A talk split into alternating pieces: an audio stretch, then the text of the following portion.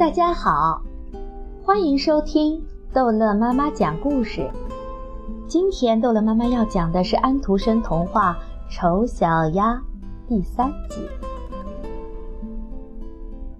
我想，我还是走到广大的世界上去好。小鸭说：“好吧，你去吧。”母鸡说。于是小鸭就走了。它一会儿在水上游，一会儿钻进水里去。不过，因为它的样子丑，所有的动物都瞧不起它。秋天来到了，树林里的叶子变成了黄色和棕色，风卷起它们，把它们带到空中飞舞。而空中是很冷的，云块沉重地载着冰雹和雪花，低低地悬着。乌鸦。站在篱笆上，冻得只管叫呱呱。是的，你只要想象这情景，就会觉得冷了。这只可怜的小鸭的确没有一个舒服的时候。一天晚上，当太阳正美丽的落下去的时候，有一群漂亮的大鸟从灌木林里飞了出来。小鸭从来没有见到过这样美丽的东西。它们白得发亮，颈项又长又柔软，这就是天鹅。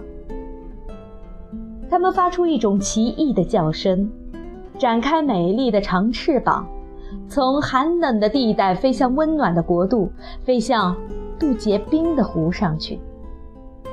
它们飞得很高，那么高，丑小鸭不禁感到一种说不出的兴奋。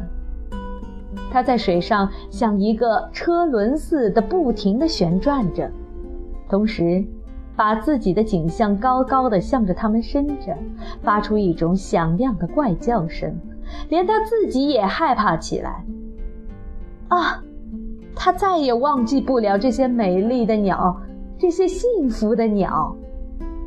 当它看不见它们的时候，就沉入水底；但是当它再冒到水面上来的时候，却感到非常空虚。他不知道这些鸟的名字，也不知道它们要向什么地方飞去。不过，他爱它们，好像他从来没有爱过什么东西似的。他并不嫉妒它们，他怎能梦想有它们那样的美丽呢？只要别的鸭儿准许他跟它们生活在一起，他就已经很满意了。可怜的丑东西。冬天变得很冷，非常的冷。小鸭不得不在水上游来游去，免得水面完全冻结成冰。不过，它游动的这个小范围一晚比一晚缩小，水冻得厉害，人们可以听到冰块碎裂的声音。小鸭只好用它的一双腿不停地游动，免得水完全被冰封住。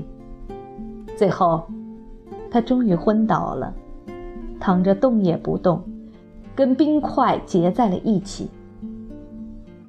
大清早，有一个农民在这儿经过，他看到了这只小鸭，就走过去用木枝把冰块踏破，然后把它抱回来送给他的女人。他这时才渐渐地恢复了知觉。小孩子们都要跟他玩。不过，小鸭以为他们要伤害它，它一害怕就跳到牛奶盘里去了，把牛奶溅得满屋子都是。女人惊叫起来，拍着双手。这么一来，小鸭就飞到黄油盆里去了，然后就飞到面粉桶里去了，最后才爬出来。这时候，它的样子才好看呢。女人尖声叫了起来，拿着火钳要打它。小孩们挤作一团，想抓住这只小鸭，他们又是笑又是叫。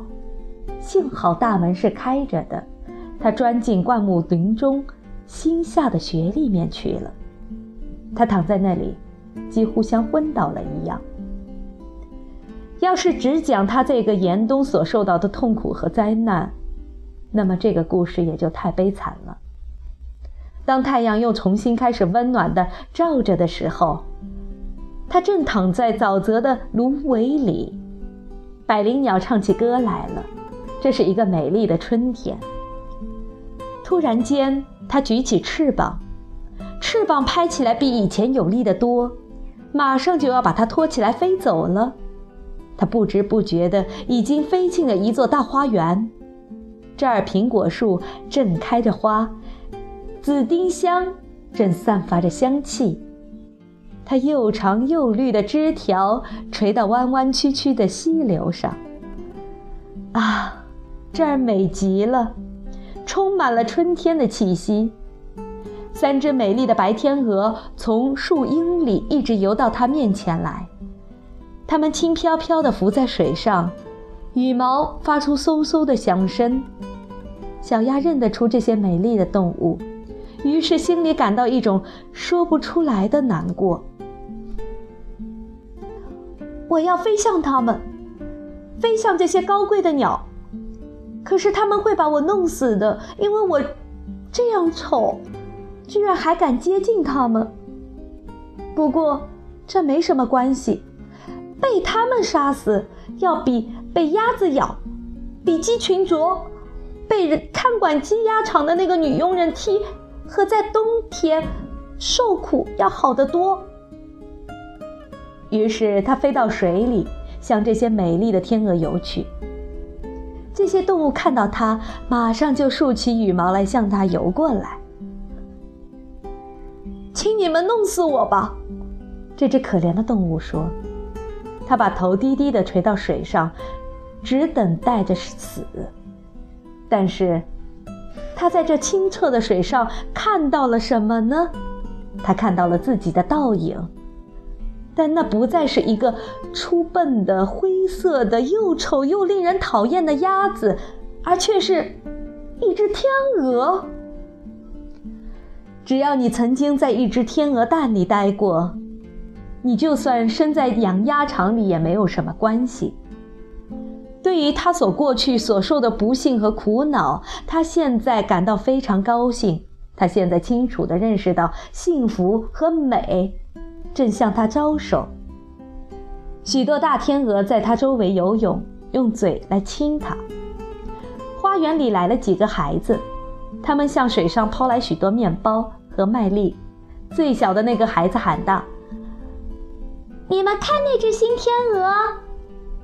别的孩子也兴高采烈地叫了起来：“是的，又来了一只新的天鹅。”于是，他们拍着手跳起舞来，向他们的爸爸和妈妈跑去。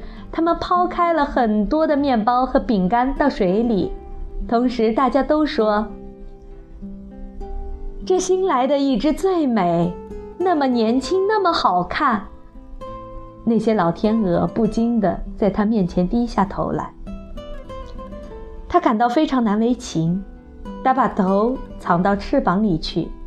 不知道怎么办才好，他感到太幸福了，但他一点也不骄傲，因为一颗好的心永远是不会骄傲的。